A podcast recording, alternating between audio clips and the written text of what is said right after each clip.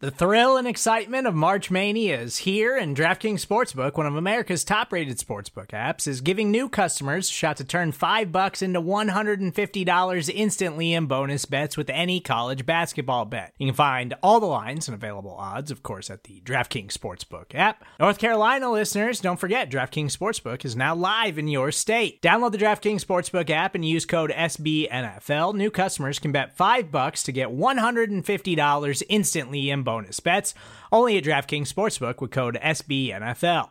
The crown is yours. Gambling problem? Call 1 800 Gambler or in West Virginia, visit www.1800Gambler.net. In New York, call 8778 HOPE NY or text HOPE NY. In Connecticut, help is available for problem gambling. Call 888 789 7777 or visit ccpg.org. Please play responsibly on behalf of Boot Hill Casino and Resort 21 plus age varies by jurisdiction. Void in Ontario. Bonus bets expire 168 hours after issuance. See DKNG.com slash B ball for eligibility, deposit restrictions, terms, and responsible gaming resources.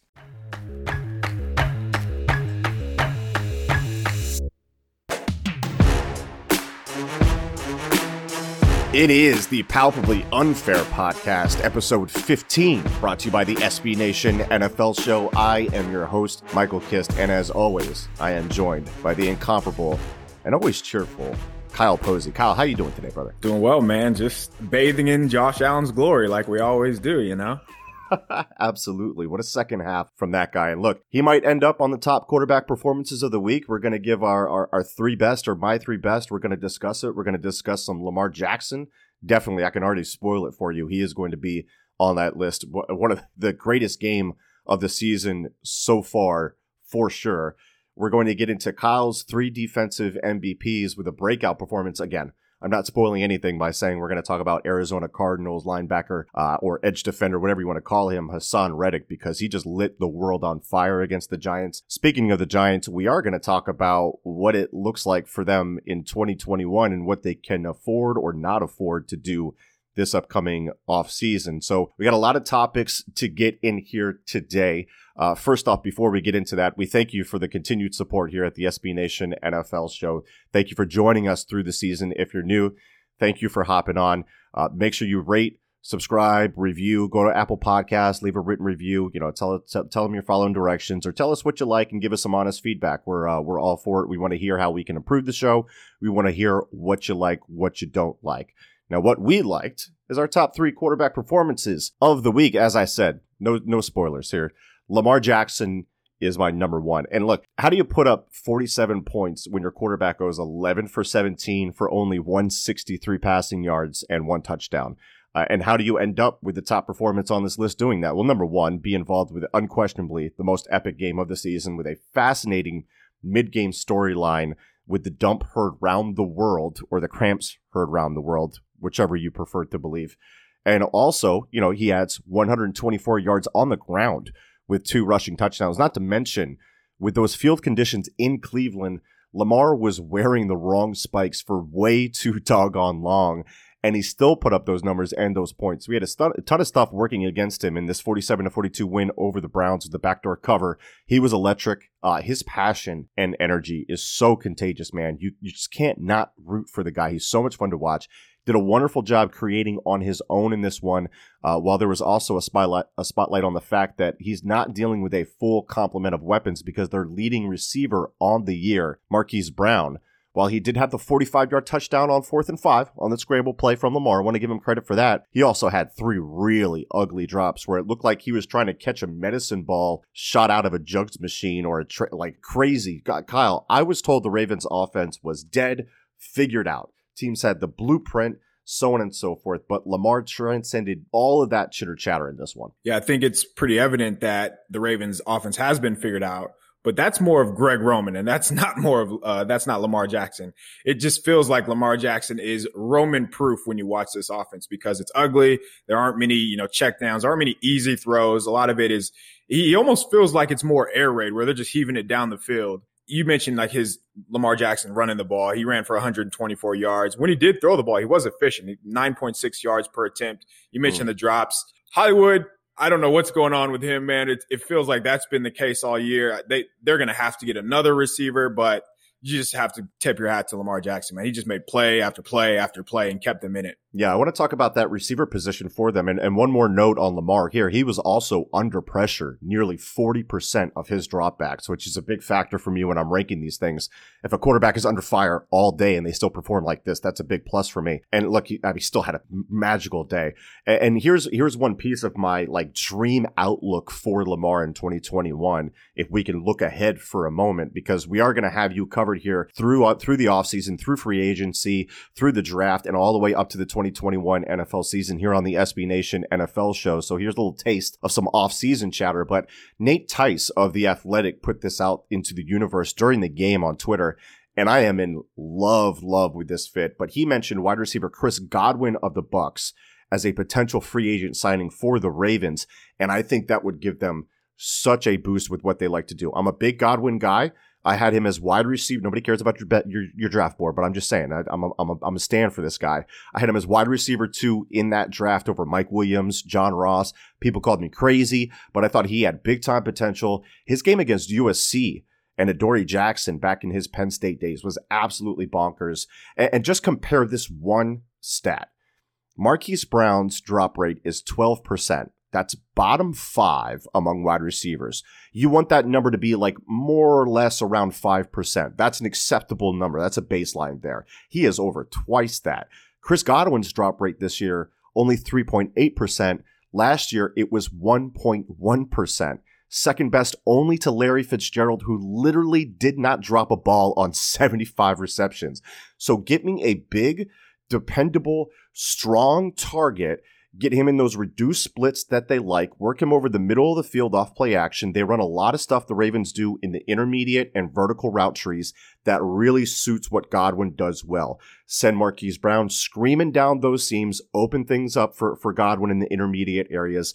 I think it's a marriage made in heaven, and we'd really see a change in this offense and, you know, by proxy of that, in Lamar, too, in my opinion. Kyle, you on board for this executive decision that we are making right now for the Ravens to go target Chris Godwin, a real football guy guy, get him to the Ravens, right? Yeah, we have to. So you just mentioned where he lives over the middle of the field. He has 62 targets on the season, and 47 of those have come over the middle of the field in between that zero to 20 yard range. So he's living in the intermediate part of the field, and he's not afraid to go over the middle. Lamar is going to give him a chance to make a play. It's just a matter of will you catch the ball? So yeah, I love that fit. That's a great fit. Yeah, and look, Lamar has struggled with some man coverage this year. Get somebody who can who can be physical against press and and still make a catch when he's got guys draped all over him. So I love the fit. Anyway, little little off season teaser for you here on the Palpably Unfair podcast. Let's get to my number two quarterback performance of the week. Look, another another week Another magnificent performance from Aaron Rodgers, lighting the world on fire for the one seed Packers. Uh, this came against the Lions in a 31 to 24 win to clinch the NFC North, which Kyle and I had called as a major projection a few weeks back. It's nice to be right every now and then. We nailed that one. Let's celebrate it. Uh, look, Aaron Rodgers has been on this list so much that I don't want to spend too much time on this, but I, and I know the Packers were already discussed on Monday Football Monday and the Oddcast on Tuesday, which go and listen to that if you haven't yet. But quickly with the stats here 26 for 33, 290 yards, three touchdowns, zero interceptions. The lack of a pass rush really destroyed any chances of the Lions slowing him down.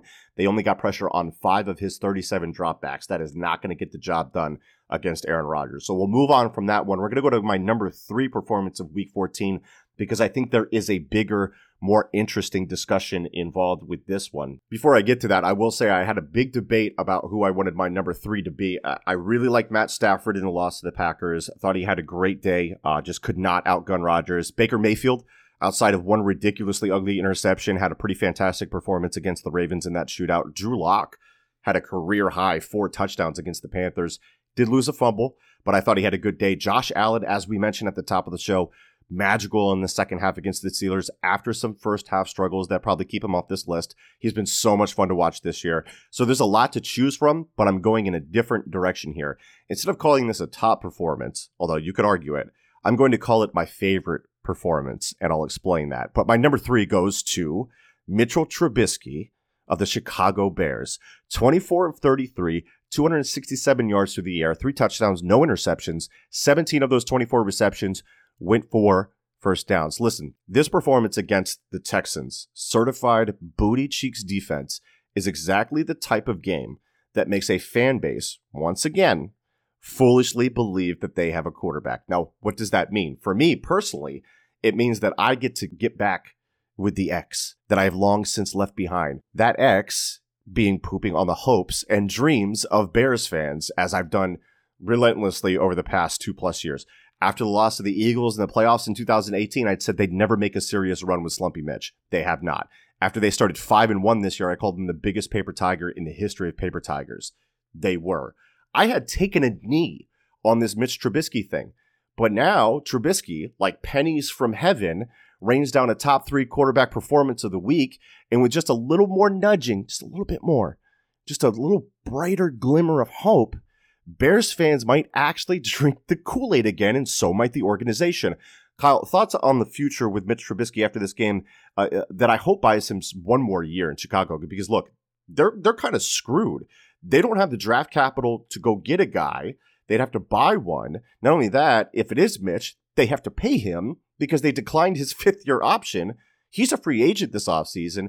This is honestly the worst case scenario for Bears fans which is Mitch playing well and possibly getting the organization to triple down on him. Tell me I'm wrong, Kyle. That would be just a massive mistake in every sort of the in every sense that you can imagine. So they did blow out the Texans, and we know that the Texans defense isn't very good. In that game, Mitch Trubisky did not attempt a pass over 20 yards. So if he's going to be playing this game and be successful and the Bears keep winning, it just screams fool's gold because what are you asking him to do? Are you going to pick up his option and pay him to not really do anything, to not challenge the defense down the field? Yes, they're winning, but man, if uh, if they were to pass up just a superior quarterback in the free agency or in the draft to double down, triple down on Mitchell Trubisky, who has never won a quarterback competition, man, you you deserve everything you ask for if that happens. Yeah, I agree. It could be a total disaster for them. And look, the Bears currently own the 16th overall selection if the season were to end today. They could find themselves in a position where Trevor Lawrence, Justin Fields, Zach Wilson, Trey Lance are all off the board. And they definitely won't be in a position to have their pick of the litter. So what's left after that? It's it's Kyle Trask out of Florida. It's Mac Jones from Alabama. I, I'm just I'm much, much less excited about those guys. All right, so that's our top three performances of the week look, let, let, let's go to our weekly segment. Do you have a quarterback? And I said this on Monday, Football Monday, and I want your thoughts, Kyle. I said it would be a catastrophic organizational failure if the New York Giants roll into 2021 with Dave Gettleman as their general manager, and if they don't take a serious look at the quarterback in the offseason. Now, Daniel Jones just returned for them with a bum hamstring, probably came back a little bit too soon, definitely wasn't 100%. So I want to let the context be known. But also, he has been booty cheeks this year overall. So unless you're anticipating an outlier type third year jump like we've seen from Josh Allen, you're probably cooked in the QB department. I mean, the guy has thrown eight touchdowns all year. He's got a massive turnover issue. His adjusted net yards per attempt are down. His passer rating is down from his rookie year. This is the 31st ranked passing DVOA offense in the league. Now, I don't think offensive coordinator Jason Garrett is doing him any favors. That needs to be addressed. Losing Saquon Barkley hurts them, but a running back should never make or break your offense. This guy, Daniel Jones, is not carrying anybody. He needs things to be so right, so clean around him. And the Giants aren't even close to providing him that right now. They need a guy that can create on his own, that can handle pressure. He does not have that luxury. He does not have the Jared Goff type life back there under center for them. Kyle, am, am I being too harsh on the guy for having another Buns performance with a bad hammy? Or are you with me that they'll be wasting time if they don't bring in some type of serious competition at quarterback this offseason? Also, how funny would it be if it actually if it's Mitch Trubisky? that would be beautiful. Yes. Now that's what has to happen. So watch Daniel Jones for as mobile and athletic as he is, he's a statue in the in the pocket. And this game, he was sacked six times. I feel like you could, I mean, you could credit him for a lot of those just because he's standing there, he's not moving, he's holding on to the ball too long, he's not processing what the defense is doing. His completion percentage, which never really tells the true story, was 52% in this game. You should that should not be a thing for a first round quarterback. And it's not like the Cardinals are, you know, the 85 Bears, whatnot. So he just has to play better. He has to play faster. And that hasn't happened. And we haven't seen signs that that is going to happen anytime soon. When you watch the Giants, like they play very hard. They are a good team and they're just being held back by their quarterback. I feel like if you get another guy in there, you'll have, we'll have a much better idea of just how much better this, this Giants team can be. And overall, the Giants are doomed if they decide to run it back. Dave Gettleman is 14 and 31 as the Giants GM. They have an offensive coordinator that hasn't changed his scheme one iota in at least four years. They have no idea if they have the right quarterback, and they're not going to know under these circumstances. You cannot afford to have a long leash with any of these guys. The only two that should be back are Joe Judge, the head coach, and defensive coordinator Patrick Graham, who has them as a top 10 points allowed uh, per game unit. And for them to have a chance at being successful, Gettleman needs to go. Garrett needs to go and they need a serious competition at the quarterback position, or they're going to be stuck in mud for years to come. I don't even understand how this is a discussion with Gettleman. Like, it is really hard to win five games or less in the NFL, and Gettleman has done that with frightening efficiency. All right, Kyle, that's going to do it for our top three quarterback performances of the week and our dud of the week. We played Did You Have a Quarterback? On the other side of the break, we are going to get to Kyle's three defensive MVPs of Week 14 NFL action. That's coming up next here on the Palpably Unfair podcast. Hey, this is Scott Galloway, author, professor, entrepreneur, and most importantly, host of the Prop G podcast. We got a special series running on right now called The Future of Work, where I answer all your questions on surprise, the future of work. Questions including what are we missing when we work remotely, or how do we handle work life balance when a major opportunity comes knocking? From the provocative to the technical, we're offering insights you won't want to miss. So tune in to the future of work, a Prop G Pod special sponsored by Canva. You can find it on the Prop G Pod wherever you get your podcasts. With threats to our nation waiting around every corner, adaptability is more important than ever. When conditions change without notice, quick strategic thinking is crucial. And with obstacles consistently impending, determination is essential in overcoming them. It's this willingness, decisiveness, and resilience that sets Marines apart. With our fighting spirit, we don't just fight battles, we win them. Marines are the constant our nation counts on to fight the unknown. And through adaptable problem solving, we do just that. Learn more at marines.com. And we are back here on the Palpably Unfair podcast, episode 15, brought to you by the SB Nation NFL show. Michael Kist here with Kyle Posey. So we covered the offensive side of the ball. We talked some organizational stuff. We took a peek into the offseason. Let's get into the defensive side of the ball, which is Kyle's specialty. Kyle, every week you give your three defensive MVPs of the week and you go each level defensive line, linebacker, and then secondary. So let's start in the trenches with technically a linebacker, but a guy that was just firing off the edge with a dominating performance. Who'd you like up front in week 14? Yeah, there were some pre- impressive performances all around the defensive line, just all around the NFL this week for the defensive linemen. Uh, Chase Young looked like a running back with a ball in his hands, and that's not counting the 28 plays that he disrupted in that game. But I mean, this has to go to Haason Reddick, who just so happened to have five sacks on the afternoon. And yes, five. You heard that correctly. Generally, when a guy has that many sacks, a few of those are unblocked, but that wasn't the case for Reddick, which made his made his performance even more impressive. The first sack came where he beat the right tackle with a speed rush, and that was pretty much the theme of the afternoon. Reddick would win with a speed rush, and he would force a fumble. He forced three fumbles on the afternoon. His second sack was another speed rush against friend of the podcast, Andrew Thomas, who seems to come up every week, baby. Reddick seemed like he smelled blood in the second half. That's where most of his production came from. And it wasn't just the sacks. He forced a false start on Andrew Thomas. He also had another QB hit late in the game on a third down that forced an incompletion and a punt. And he also sacked Colt McCoy twice because what fun is it sacking one quarterback? So he was everywhere. He's living in the backfield, and you are going to get a chance to see him close up next week.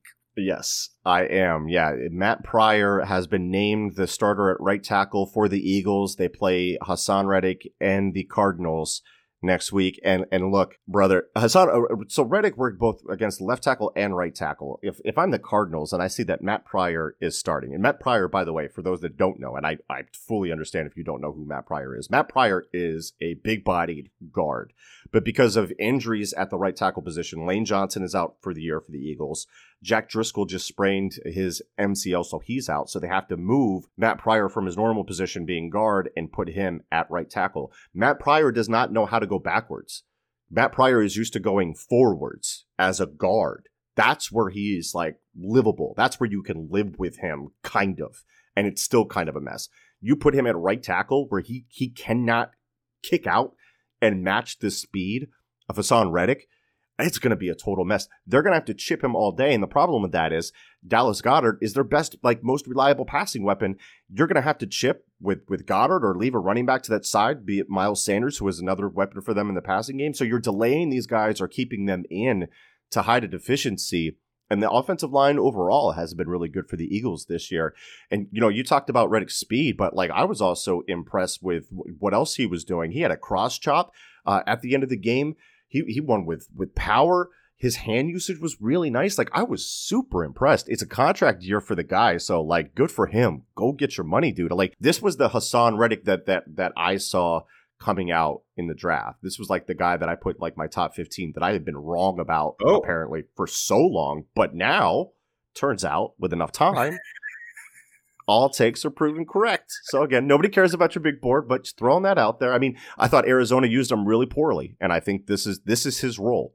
This is pinning his ears back, using that that incredible speed, that incredible bend, and he showed some again. He showed some power too. This this is his role. He's found his niche, and I I would honestly predict another dominating performance from Reddick against the Eagles in the upcoming week. So I don't think this just proves to be like a fluky type of thing. Now we can talk about level of competition.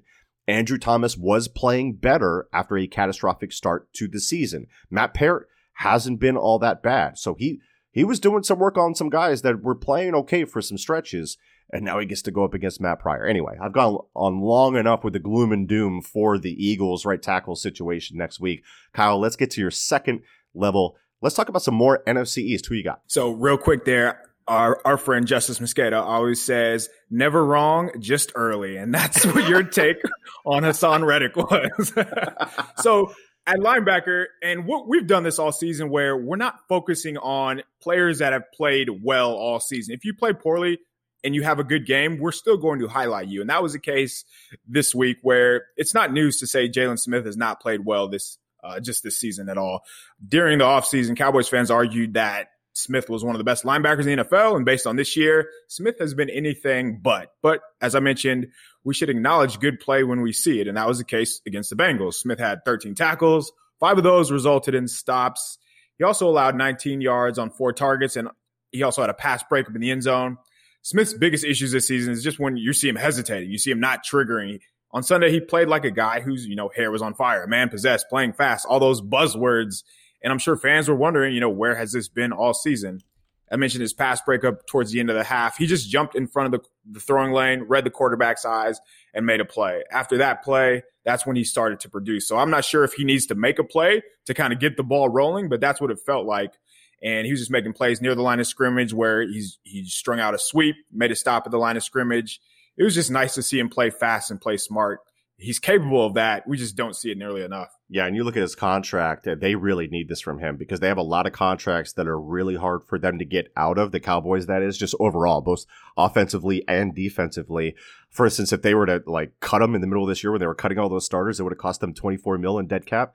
Next year it's 9.4 mil to cut him, so they don't have an out until 2022. He's about $10 million against the cap next year, so they need a, a bigger performance from him and their linebacking situation with the, the injuries to Leighton Vander Esch and him not living up to his rookie season have been real bad for the Cowboys and are contributing to their struggles on defense. So that's a good performance from Smith, and, and uh, hopefully, I mean, I, I will never not root for Jaylon Smith. Like I'm, I'm a low key kind of Notre Dame fan because that's what I kind of grew up watching because they were always on national television and whatnot. And uh, seeing him go down in that bowl game against Ohio State was just heartbreaking. And to see him just be where he is and have some success too, to the point where he earned this contract. He played well for a stretch. Now this drop off is con- is concerning, but at the same time, I am I don't care if I cover the Eagles. I don't care if I root for the Eagles. I don't care if he's a cowboy. Like that's a story that you root for. So hopefully he continues that uh that that stretch of play that he just started there. Let's go to the third level. This is a real football football guy or football guy guy, however we say it on here. Uh, a guy that I a former Eagle, by the way, who I would love to have here, and a part of part of one of the best safety duos in the league. Who do you like from the defensive backs from Week 14, Kyle? It feels like forever since he's played for the Eagles. That's I honestly forgot that that was a thing. So Jordan Poyer is quote unquote a football guy, as you mentioned. He does everything he's asked, and he does it at a high level, and he's done it all season. And Sunday night was another example of that, where Poyer was just finding ways to impact the game in multiple ways. He finished with eight tackles, uh, two of them were stops. He also had a pressure when he rushed the passer. He got his hands on a pass, and he only allowed four yards on three targets in coverage. He also forced a fumble. Like that just sounds like a Jordan Poyer game. And what I appreciate about him is just the way he comes screaming downhill to run the alley. He gets to jump on just few plays that safety safeties just really don't make. And you can see it against Pittsburgh on some of their short passes and their screen plays. On the play where Poyer did blitz, he pushed the running back into Big Ben and forced an incompletion. That was just another example of him just running the alley, just playing fast. And it was second and seven. He was playing cat and mouse. Alignment was out there he made a miss and he made the tackle for a stop of one. Like those are the type of plays that Poyer makes, and he does it all season. It's just really impressive. Uh, Pittsburgh was fortunate enough to recover the fumble that he did force, but since the ball couldn't lie if you paid it to, the Bills got a pick six on the very next drive. And I think if you're going to challenge the Chiefs, you need a versatile secondary. And that's what we see from the Bills. That's what we see from a Poyer, who is quote unquote the glue guy, which I don't know if there's a better football guy term than that.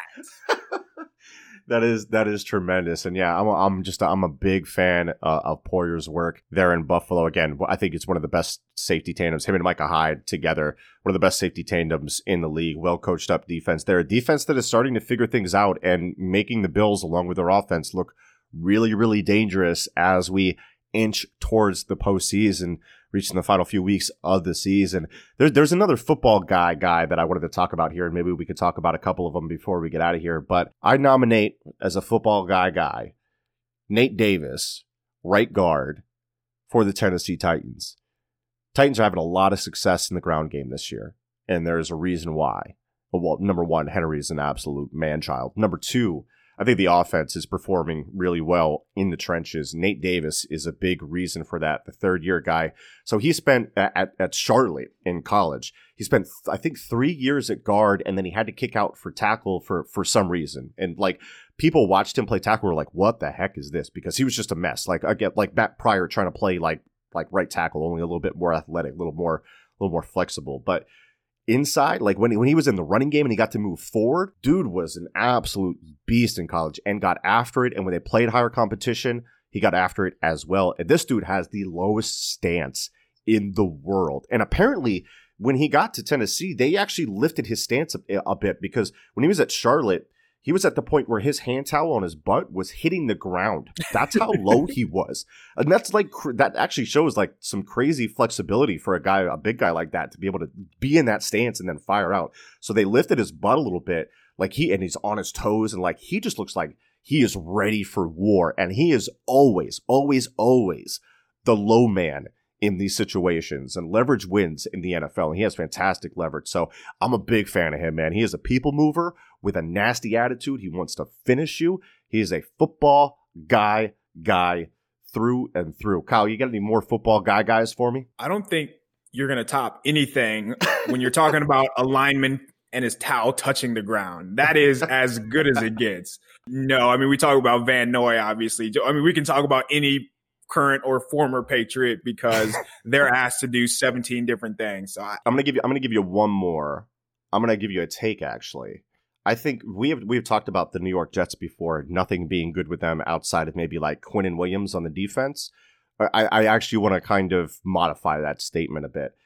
I think their safety, Marcus Maye, is having a better season than his former counterpart, Jamal Adams, is in Seattle. I think Marcus Maye is super slept on. So if you want a guy to go watch some film on, watch Maye. I think he's having, I don't know, maybe a top five, top six this year for for safeties this year. You look at the the, the best safeties for me, like around the league this year. Jessie Bates uh, in Cincinnati. And then Justin Simmons in Denver, I think, are are your number one, however you want to order them, number one, number two. Uh, Marcus Maye for me is right there in the discussion. I think Budda Baker from from the uh, the Cardinals is putting together a fantastic year. Jimmy Ward, we've talked about on the show. He's a football guy. Guy, I, I like the year that he's having. Uh, depending on what you call Minkah Fitzpatrick, obviously up there as well. But yeah, big big year for Marcus Maye. Uh, one of the few bright spots on the New York Jets. Kyle. Anything else for the gentle listeners before we get out of here today? No, I love Marcus Maye. I'm glad you said that. He's undoubtedly been one of the top safeties in the NFL this year. Just some quick stats here. He's allowed 3.8 yards per target when he's been in coverage. His average depth of tackle is 3.6 yards. Like he's making plays near the line of scrimmage and he's not allowing anything in coverage. Like he's a he's a star, but he plays for the Jets, so we have no idea and he's being robbed of that. Get him yeah. out of there. Set him free. Set him free like you did Jamal. Let him go ball somewhere else, man. All right. So that's going to do it for the Palpably Unfair podcast. One more reminder subscribe if you love what we're doing here. Rate. We love five star reviews. We really do. And it really helps support the feed, you know, helps discovery, all that good stuff. Tell all your friends about it. Steal your girlfriend's phone, leave a written review on her phone for us. Tell, tell them that you love the Palpably Unfair podcast, whatever you got to do. But we thank you for joining us here on the Palpably Unfair podcast. Tomorrow, we start transitioning into the next week. We got the look ahead coming up with Rob Stats Guerrera and RJ Ochoa. Make sure you listen to that. And as always, go dominate and have yourselves a day.